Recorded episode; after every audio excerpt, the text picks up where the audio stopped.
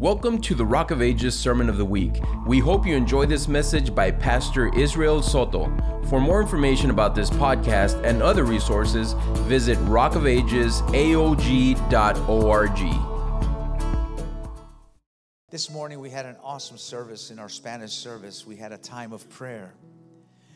I was telling the church, and I'll tell you this morning, that it's during the year, a few times during the year, that the Lord will just begin to speak to my heart about needs that the church has and how important it is for us to pray. You know, there's been a lot of sickness involved, a lot of sickness going around. There's a certain virus that has been getting the best of us. Uh, uh, we've seen uh, some of our worship team uh, suffer through it as well, go through it. I myself. And, and some of you, I've, we I get texts and phone calls from people that are telling me that they are mm-hmm. sick, and so we are praying for them as well. And maybe over social media, those of you over social media have been struggling with the same thing, and maybe that's why you're not here this morning. But we're going to mm-hmm. pray this morning. We're going to pray. How many know that the Lord is still in the miracle working business? How many believe that with all your heart? Amen? God can still change things. You know, a lot of people think that miracles are done and over. I believe that when there will be no more miracles in this world is when Jesus is not here anymore in this world. But anywhere the Lord is, there is miraculous power because of who He is. Amen? Amen. And so we're going to do that this morning. But as we take on the challenge every time when we're going to pray together, it's, it's important for me and it should be important for you. I, I, want to do the best that we can to get in line with the receiving of what we get from God. It's important for us to understand sometimes the purpose of miracles or how we should prepare in our personal lives to be able to receive from God. Amen. And I believe that's so important. We have seen great things happen uh, here at Rock of Ages over the years. We've seen miracles at this altar. Some of you have been present when we have seen great things, God do great things. Uh, we've seen cancer disappear at this altar. We've had uh, people come back and testify, yeah, yeah, no, it's a powerful thing. I don't say it lightly.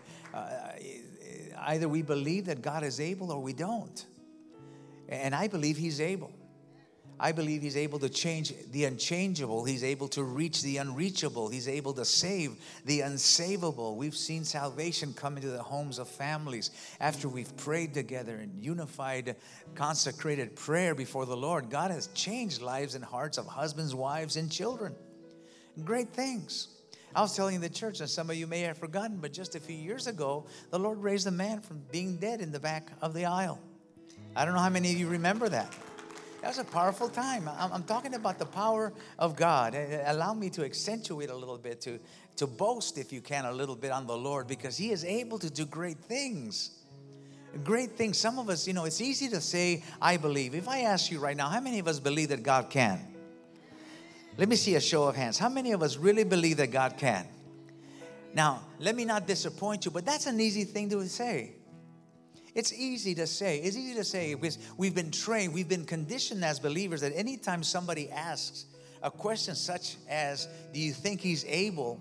we quickly say yes, and it becomes a, a, a, trivial almost. It, it, becomes something simple for us to respond to because that indeed is the proper response. God can.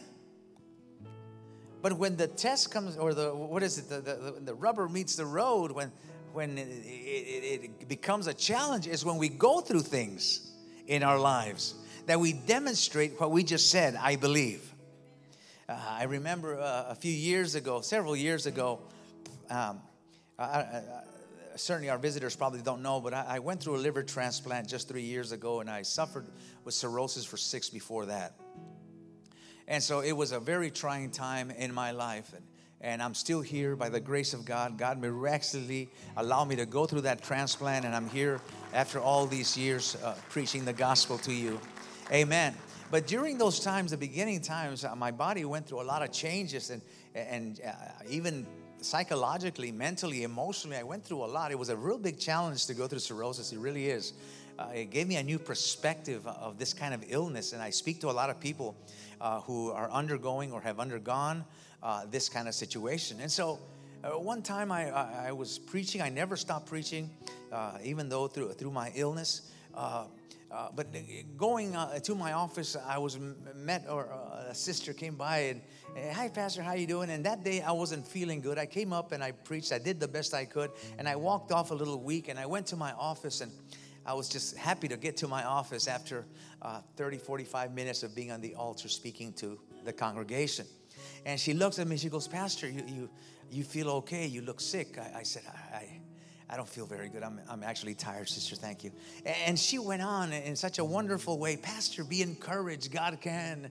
God can. God will. God's got you covered. His, his hand is powerful to do this. He's all able. And she went on to minister to me. And I was standing there right in front of my office and, and listening to her. And I was being encouraged by her. And basically, what she was testifying to was that she believed that God could do anything, that God certainly could heal me. And she was right. Amen. And she was testifying and she was telling me of, of how I should have confidence and believe that God. I preach it all the time. She said, You tell us all the time. So she's telling me now, believe it. And well, it was a few, and I'm not making certainly fun of anybody here or, or discrediting her and her effort to, to encourage me, but a couple of weeks later, she underwent a, her own trial and it was a tough one for her family. And I remember her coming in to see me in my office, and she was absolutely falling apart. Absolutely falling apart, feeling desperate and hopeless, and all these things. And in my mind, as I saw her, I said, Wasn't it you testifying and telling me just a couple of weeks ago that I should have faith and believe that God can? And the point I'm trying to make is not to simply bring up that testimony, but to tell you it's easy sometimes to say, I believe. It's easy to say, I believe. But God really expects us to believe beyond just the word, beyond just testifying or saying it to anyone because it's convenient or proper, but to actually believe in your heart that God can. That's what moves mountains. That's what changes the unchangeable. That's what reaches the unreachable. When you truly, in your heart, believe that God is in a miracle working business. We become conditioned sometimes to simply say, I do believe, but yet when it comes to our own circumstance, we believe very, very little, very little. And so I want to encourage you this morning to, by telling you that God is able. Whatever your circumstance is this morning, God is able to change that. God is able to turn that around. And the beautiful part about what I'm telling you is that not only is God able to do it, but He is willing to do it. His attitude concerning you has not changed. He still loves you. Yes, it's all about Him getting you out of that miry pit and pulling you out to start walking your walk from glory, from glory to glory. Jesus hasn't changed. I've got news for you. Some people say, well, miracles stopped when Bible days were written and done with.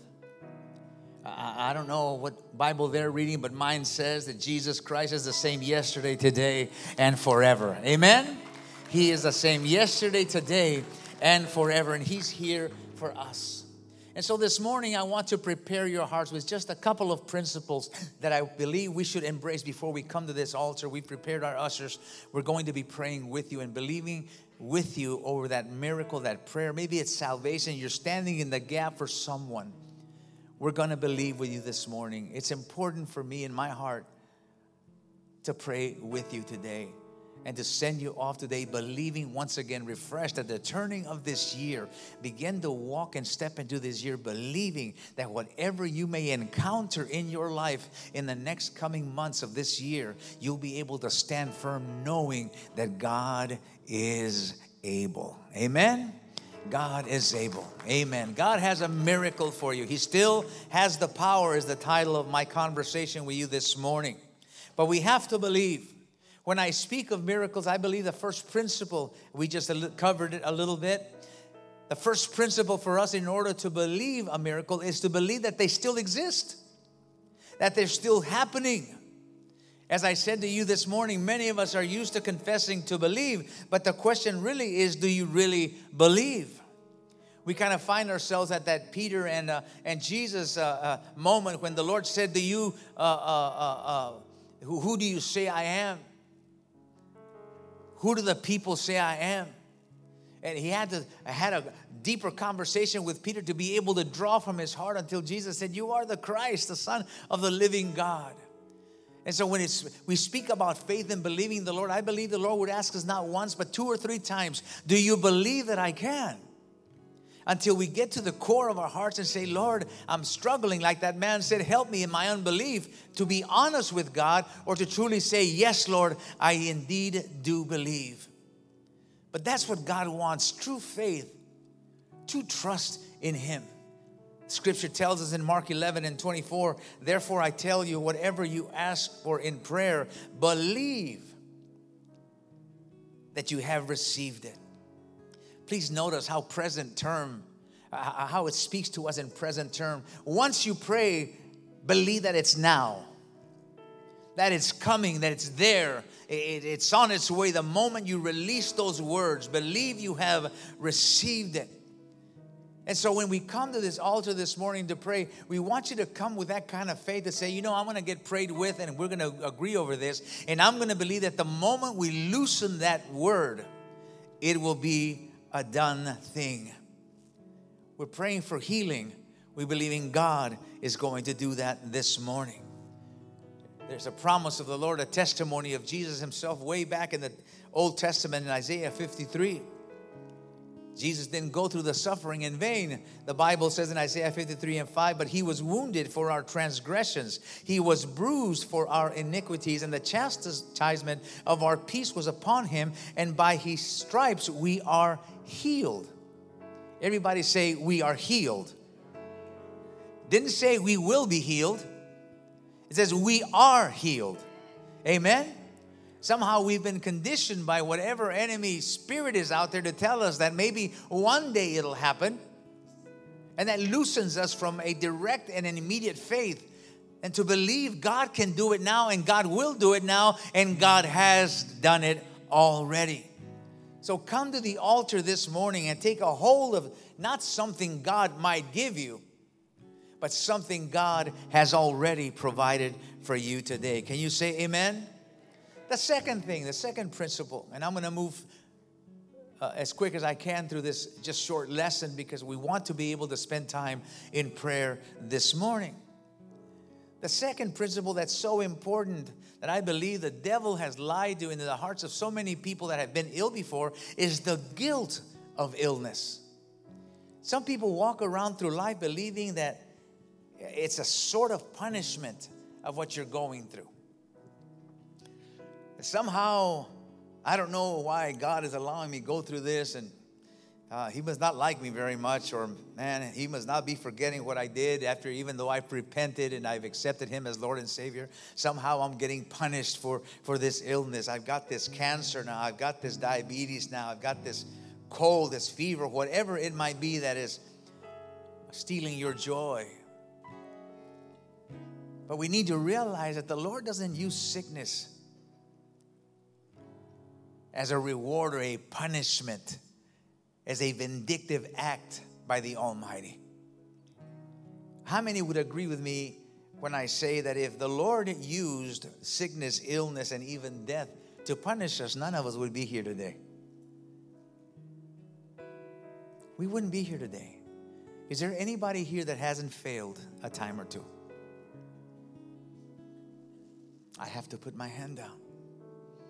We've all failed. We've all been short at one time or the other. The Bible tells us in Romans chapter 3, verse 10, that there is no one that is righteous, not even one. No one who understands, no one who really seeks God. All have turned away at one time or the other. There is no one who does good, not even one. So that tells us that we've all failed. And again, if sickness and the trouble that you're going through, you begin to look at them as God chastising you over something you owe Him, you'll never be happy. You'll be serving the Lord out of fear that He's going to strike you dead. But if that was the case, ladies and gentlemen, this building and this whole world would be an absolute empty space. Because all of us are worthy of that chastisement. Amen? All of us are. So you need to release that. You need to release these things. But, Pastor, I've been told, you know, I years ago, I, uh, a friend of mine and his, his father uh, went around praying for people, and, and I was very ill. This, I know, must have been 25 years old. That's a long time ago. But I was sick, and he said, I'm going to ask my dad to come pray for you. I said, Yeah, please do. Sure, no problem. So he came over, and the first thing this gentleman, good gentleman, came, sat down with me. He looked at me, he says, Tell me what your sins are. I said, Okay. Um, I, I, didn't get it. I said, Well, me, I, maybe my first sin is letting you in my house. I don't know.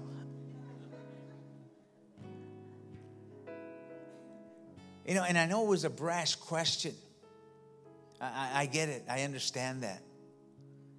But that takes you to a place of condemnation. And it's not that you're not going to confess your sins, because I'll talk to you about that in a few minutes, and how indeed, indeed sin can get in the way of your miracle.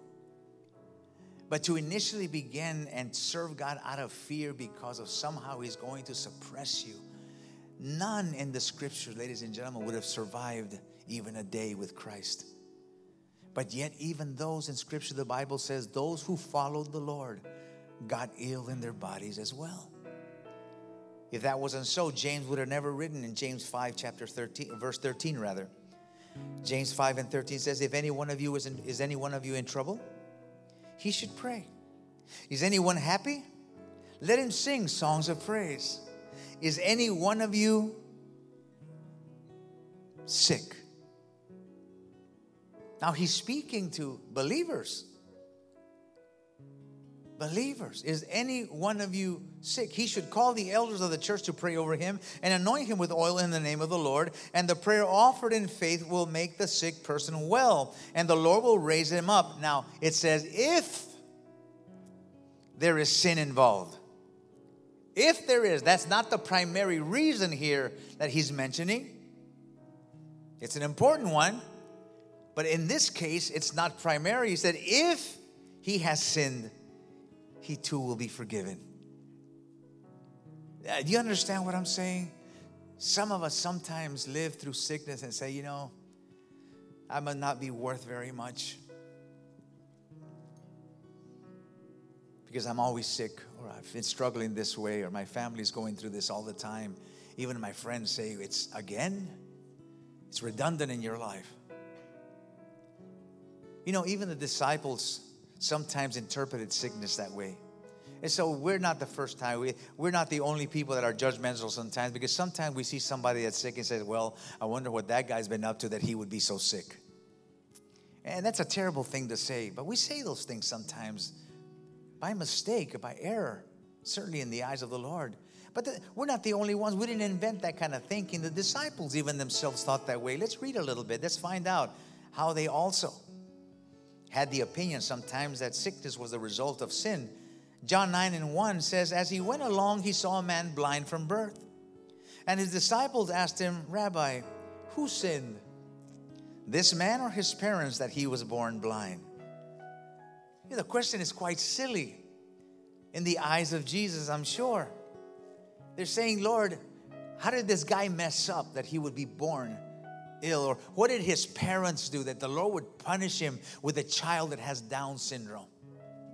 What have these people done so much that, that they would be stricken with a baby that has cancer? The disciples, they walk with Christ, and it was a silly question. And the Lord quickly set them straight. And this, I believe, I hope that will set us straight as well. That sickness, ladies and gentlemen, is never a place that gives us the right to condemn anybody or to make them feel bad, but to encourage them in the words of Christ. Jesus said, This guy, it's not about his sin nor his parents, but it's about the opportunity of showing the power of God in his life. Anytime you're sick, and I'm not saying that we should desire to be sick just for this, but anytime, ladies and gentlemen, you find yourself ill or going through a rough time, I want you to begin to think about it this way. What a great opportunity for God to show up. Amen? What a great opportunity to show up. When I was in the hospital at Baylor in Houston going through my situation, And it was a tough one, I repeat. I can't forget that. But my prayer, though I was not afraid to go on off into eternity, I am secure and I am sure that to be absent in this world is to be present in the presence of the Lord. That I am sure of. So I'm not afraid to die. When I die, if I should drop dead, keel over right now, don't cry for me. Cry for yourself. I'll be in the presence of the Lord. Amen. When we go through these things,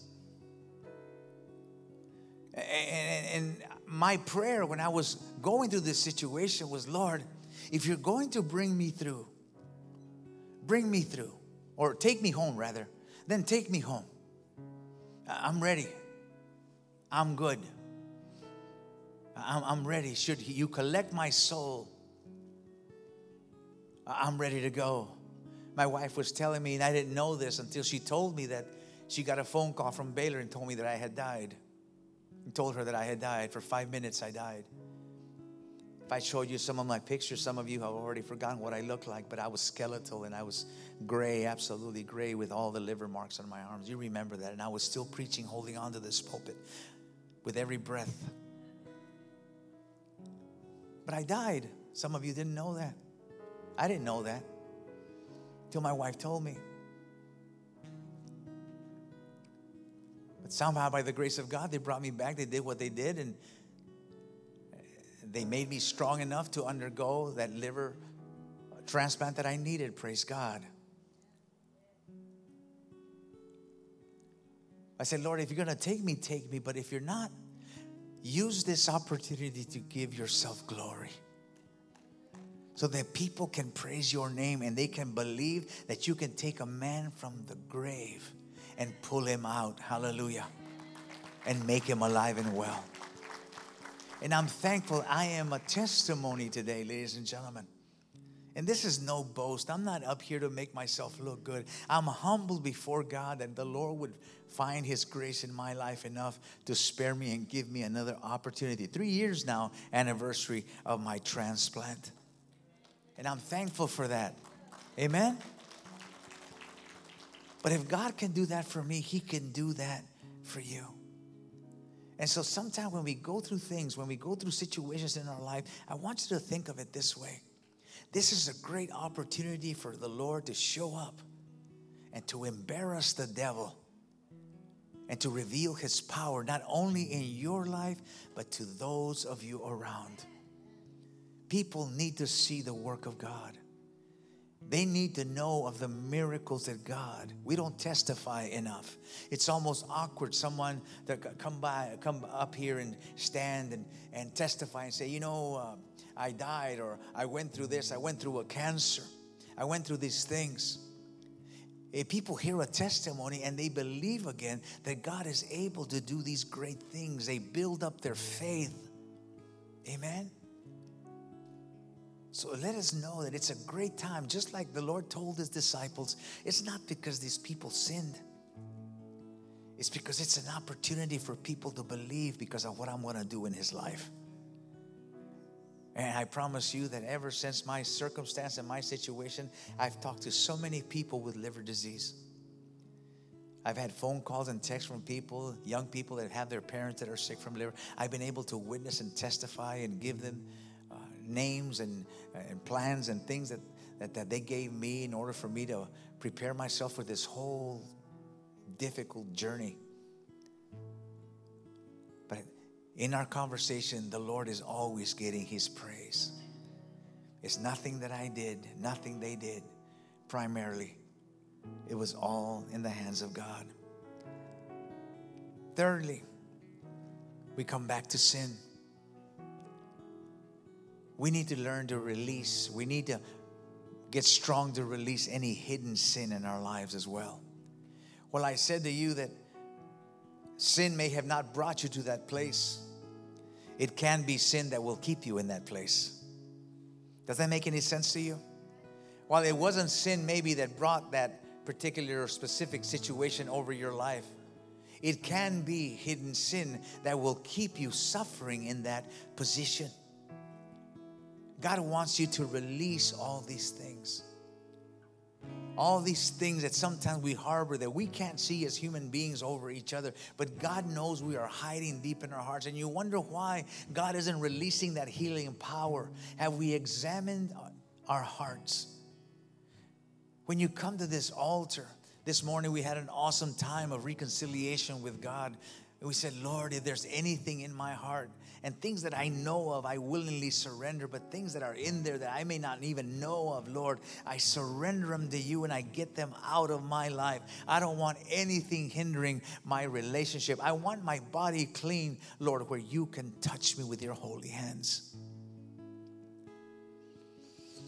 The Bible says in John 9, verse 31, this is a hard saying. But if you want healing and you want miracles in your life and you need salvation in your children, your home, you want God to move basically in your life in every area, just know this. John 9 and 31 says, For we know that God does not listen to sinners, but he listens to the godly man who does his will. And so it's important for us, ladies and gentlemen. If we wonder why sometimes miracles are held back, like I said, it may have not been some sin that took you there may have been a consequence of whatever else in this world, fallen world we live in. It can be indeed sin that keeps us there. The Bible says in James 5 and 16, the prayer of the righteous man is powerful and effective. Notice the criteria in effective prayer. And we're going to pray. You're going to pray. Notice the criteria for effective prayer, and that is righteousness righteousness.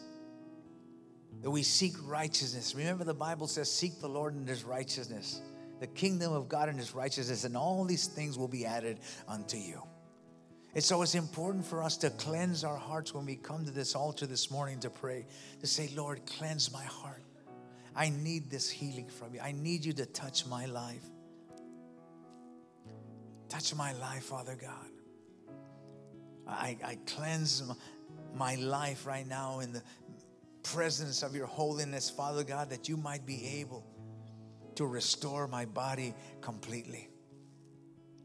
Fourthly, this morning, trust Him that He will do it His way. Trust that He will get it done. And here's the key to this particular principle. The reason I say trust that God will get it done I should mention that we should trust that God will get it done the way He wants to get it done. Here's where people get disappointed sometimes. And let me use myself. We've had sicknesses in our family, my wife and I. And I could mention there are a pretty good list in the past 46 years of us being married. We, we've been through quite the journey, ups and downs, sickness and wells, and joys and sadness. And every time that we had a serious need, we always told God how we wanted Him to do it. Anybody ever told the Lord how you want Him to do it? Come on, be honest. Anybody ever? Lord, cause a miracle divinely right now. Everybody wants divine, right? I want divine. Can I tell you, when I was going through my transplant and my liver cirrhosis, I, I used to be a nurse and I did thoracic surgery uh, for a long time before I came full time into ministry and I saw uh, laparotomies. I did open heart. I did all these things, and I saw what kind of mutilation uh, a surgeon can do in order to fix the individual. And I had seen liver procedures already. I had seen kidney procedures. I have worked in them myself. My hands have been in there. And I see the kind of wound that sometimes the doctor is very generous with himself and takes, if the guy is big, and I'm a pretty big guy, I promise you, I've got a scar from here to here.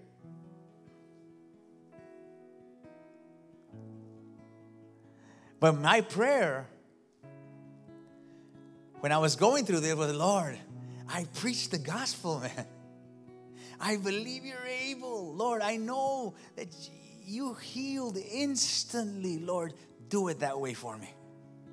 Because I don't want to go through the knife my oldest daughter, which is now a married mother and, and the mother to two of my beautiful granddaughters, she had a cancer when she was two years old. And we went to MD Anderson, and, and we didn't know too much about the Lord way back then, my wife and I, but we knew that He was able to do miracles. And so our prayer was obviously not only heal her, but we were telling Him how we wanted Him to do it. Who wants their children to go through surgery to remove a kidney? None of us. So we're always telling God how we want things done. Lord, if you can, don't make them go through that. Or Lord, I don't want to go through that. Well, I went through my surgery seven hours. My daughter went through her surgery, had a kidney removed for another four, five, six hours in MD Anderson in Houston. It's a tough. And God didn't listen to my suggestion. And that can be discouraging sometimes to people. Well, if God had loved me, I wouldn't have gone through this big surgery. That's not the point. The point is to believe that God is going to get you out. And He'll get you out in His time and He'll get you out His way. That's maturity. That's growing the trust in the Lord. That's saying, Lord, I know that the miracle is mine and I receive that miracle. And you know what? Do it however a God like you can do it, but do it, Lord. I'm going to trust that at the other side, you and I are going to walk in victory out of this whole time of trouble that we're going through. Here I am. Do I have the scars to remember the experience? Absolutely. But you know what? The miracle is still standing right here, and I'm giving all the glory to the Lord Jesus Christ. Amen? That's what we need to learn. In the Bible, we find and we are taught that God did miracles at least three ways. And, I'll, educate you on them just a little bit. Number one, obviously, is divine healing, instant healing. God can do the things in the now at that moment. Matthew 9 and 22. Jesus turned and saw her. Take heart, daughter. He said, Your faith has healed you. And the woman was healed from that moment. The woman from the issue of blood at that moment, instantly and divine. The Lord did a lot of things in Scripture where He just simply spoke the word, laid a hand, and it was done. How we pray so many times, Lord, if you'll just touch my life and, and divinely, just like that woman who was healed at that very moment, Lord, get it done, please. And the Lord decides not to for some reason. Sometimes people stop believing start blaming God. God doesn't want us to do that. This is what I said at the beginning. Sometimes it's easy to confess, I believe. If you believe, you'll believe He'll do it any way He wants to do it. Secondly, we have progressive healing. God can heal you in time. He can do it divinely, He can do it in time. We can trust that He will set our healing in motion. The moment that you speak of that miracle at the altar and say, Lord, heal me over this, know that that healing is in progress already. Believe that, that He is already at work. Here's proof of that Luke 17 and 12. He was going into a village, and 10 men who had leprosy met him. And they stood at the distance and called out in a loud voice, Jesus, Master, have pity on us. They were lepers, they needed healing in their lives. You would expect, just like anybody else that they may have seen previously, maybe instantly the Lord would have said, Be healed, and all they were all clean. But no, that's not what He said. He said, Go on your way, keep going, and go show yourselves to the priests. And the Bible says, as they kept going, progressively moving forward, they were healed on the way. It wasn't divine. It wasn't not divine, but it was an instant. It was progressive. Ladies and gentlemen, let me say also, as we pray for miracles, as we pray for God to move in our lives, God is expecting us not to stop at that place, but to keep moving forward in the Lord. To continue doing. You know, when I went through this whole situation, and I don't mean to be bragging on this whole thing that I went through, it's not all about me. But I'm the only testimony that I have. When I was diagnosed with cirrhosis in 2016, that is devastating news for anybody. We've had people in our church, sadly, since I have been sick of this thing, I had been sick of this thing that had liver cirrhosis that are no longer with us today. And to my pain, really, it broke my heart. We've had a couple of people here in our church that came to see me and kept, we kept praying together and everything else that are no longer with us because of the same liver disease that I had. But I'm, here. I don't understand why, but I praise the Lord. But it's devastating to hear anybody who's been diagnosing, uh, diagnosed with cancer. I'm not gonna uh, point her out, but you know we've been praying for Mara, this young baby girl we have here, diagnosed with a terrible cancer just a few months ago. She's the one that does our morning uh, pre service announcements. She's the one that runs sound back there with the guys, does lights and all these things, ushers with us. She prays with us. She does everything with us. You know what that girl did the moment she was diagnosed with this cancer in her body? Nothing different. She's still here every Sunday morning, still working. Already went through her surgery. God has restored her completely. And if you look at her now, she's not wearing a turban anymore. She's got a full set of hair already in her head. But she's moving forward. Moving forward. You see, sickness is never supposed to galvanize you and stop. Well, I'm sick. Are you going to church? No, for what?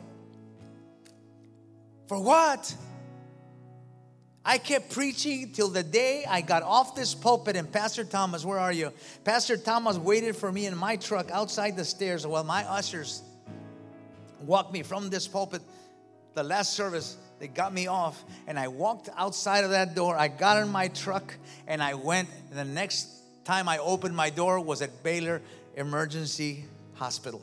Pastor, the only thing I did when I got there, we got off he got off with me. It was during a massive, hard, uh, horrible COVID thing going on. So nobody was welcome. Nobody could go into the hospitals other than the patient. And they brought me inside. Pastor was only able to go inside just a little bit. And the last thing I remember is going, I love you, Pastor. I love you too, Pastor. And he faded off and they took me in to the emergency room, put me in a, in a gurney and took me in. That's all I remember. But I got off of here. I didn't get off of my bed at home when I was diagnosed six months, six years before. I got off of here. And what we need to learn, ladies and gentlemen, is that when we do get sick and we go through stuff, it's not to galvanize you and stop you from serving the Lord. You're supposed to keep going. You're supposed to keep walking because by the grace of God, as you continue walking, you will begin to see that leprosy begin to leave your body. You begin that sickness begins to leave your body. All of a sudden, everything begins to transform in your body. You don't even know when, but the moment you wake up from this whole thing, you look at yourself and you're healed never to stop you. That's what the Lord showed these lepers. Lord, heal us. Can we just sit with you here and we'll just wait until we'll hear? No, keep going, man. And some of us here need to learn to keep going when we go through sickness. Some people have stopped going to church because they got a flu. They got something light, what I mean. No, no, we're supposed to keep going. And thirdly, the Lord can heal you through natural intervention. It's all tied in together. What this means is that God can use natural elements to do the job. It's why we should always be thankful for our doctors and our nurses. We have nurses in this house we're thankful for. I was nurse for, a nurse for several years. I know several doctors and friends of ours. We should be thankful for medicine. I'm thankful for MD Anderson. I'm thankful for Baylor. I'm thankful for the hospitals I've been involved in in the past married life with my children and my own life, even my wife. I'm thankful because God can use the natural elements of this world to bring healing to us. You need proof of that? John 9 and 6. Having said this, he spit on the ground and made some mud with saliva and put it under the man's eyes. Go, he told him, and wash in the pool of Siloam. The word means sent. Again, we talk about moving forward. So the man went and washed and came home seeing. But how, what medication did God use? The Bible says that he spit on the ground and made mud. He took dust and put it over the man's eyes. He said, Go knock this off. This is going to heal you. It's going to do it. Uh, none of us like to take pills. I certainly don't. And trust me, I, uh, if I continue in the advice of my doctors, I'll be taking pills for the rest of my life. The uh, anti rejection pills and everything else that people with transplants do. But I'm thankful. I'm thankful that God uses natural elements. We're thankful for our, the medical hospitals and everything we have available because God can use that. Want another example, really quick? Mark 8 and 22. Don't let this gross you out. Then came, then they came to Bethsaida, and some people brought a blind man and begged Jesus to touch him, and he took the blind man by the hand and led him outside the village. We'll find it was probably for a good reason. When he had spit on the man's eyes and put his hands on him, Jesus asked, Do you see anything? Jesus actually spit on somebody's eyes. Now, I'm not saying that that's a good practice. Don't do that. Don't do that, okay? It's not Jesus fitting on you, trust me. But he did. The point I'm trying to make here this morning as I begin to close is that God can use other methods to heal you, but He will heal you. Amen? God will get it done.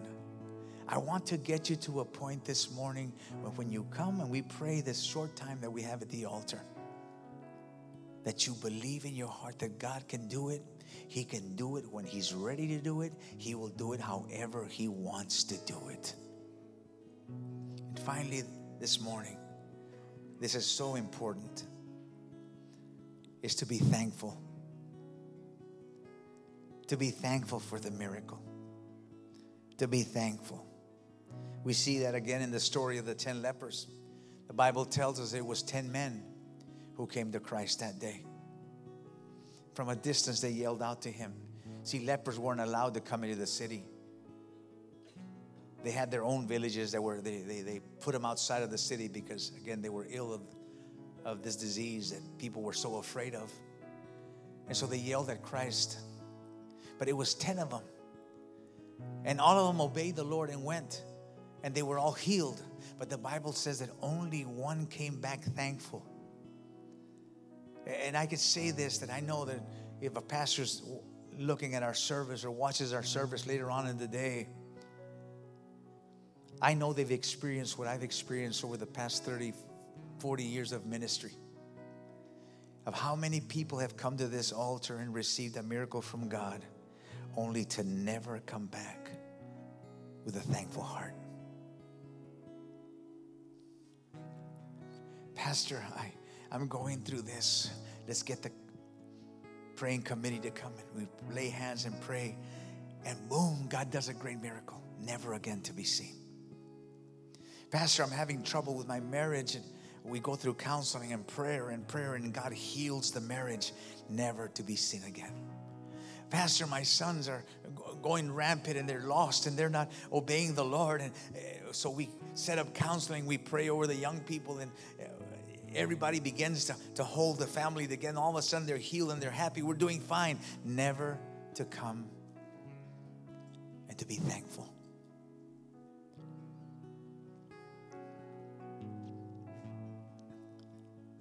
Take the prize and you go, and you forget Jesus. Oh, Pastor, I, I, I've been struggling. I need a car and I've not been able to purchase one. Let's pray that the Lord provide for you. Father, in the name of Jesus, give her a vehicle. Boom, and off they drive away, never to come back. Pastor, I need a job. You know, it's been really rough. They fired me from my job. Can you pray that the Lord would open? I just need a job with the support of my family. Yes, Father, in the name of Jesus, you would provide. You said, We believe in you, Father. You can do it now in the name of Jesus. Boom, a phone call. Pastor, they just called me. They hired me. Never again to come and be thankful. We wonder sometimes why miracles are held back in our lives. I'm wondering if the heart of God is broken. As a matter of fact, if you read the story of the 10 lepers, you'll find the question weren't there 10 of you? Weren't there 10 of you that were healed? Basically asking, where's the rest of you? I thought all of you were healed. That, that's it? You just came for the goods and you're done. Ladies and gentlemen, we can never be that way. We should never be that way with the Lord. Ladies and gentlemen, I commit to you and I confess to you, I profess to you, take it arrogantly or however you want. I will never stop serving the Lord. Never. If not alone for the church, it's because of what He has done in my life. I am forever grateful what He's done in my family, what He's done with my children, what He's done in my body, what He's done with me, how He's forgiven me of my sins and everything He's done for me. I am committed with the church or without the church. Do you understand? Being a pastor or not being a pastor, I am committed to the Lord in thankfulness. Every one of us in this place should have the same attitude to be thankful. Has God ever done a miracle in your life? Can you show me a hands? I want to see that God has done miracles in your life. Would you stand to your feet with me?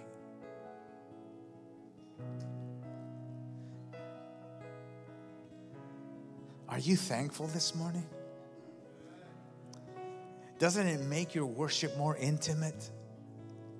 Doesn't it make it more personal that now all of a sudden from what we're talking about all these things that seem so mechanical so superficial so educational per se all of a sudden it becomes personal intimate because you know all these miracles that we're talking about the repentance of our sin and trusting that he can do it how he can do it all these things that we are talking about that all of a sudden you bring them to you and you say i've experienced all of this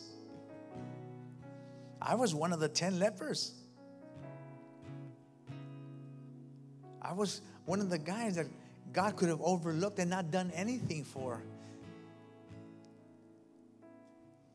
But I'm thankful because He's healed my body, He's restored my life, He's brought me in, He's taken me in as His own. Can we be thankful? Psalms 100 says, Enter his gates with thanksgiving and his courts with praise. Give thanks to him and praise his name. For the Lord is good, and his love endures forever, and his faithfulness continues through all generations. Thanks for listening to the Sermon of the Week. Join us next time for another uplifting message. If you'd like to support this ministry and the reaching out of others, you have the opportunity to give at rockofagesaog.org slash give.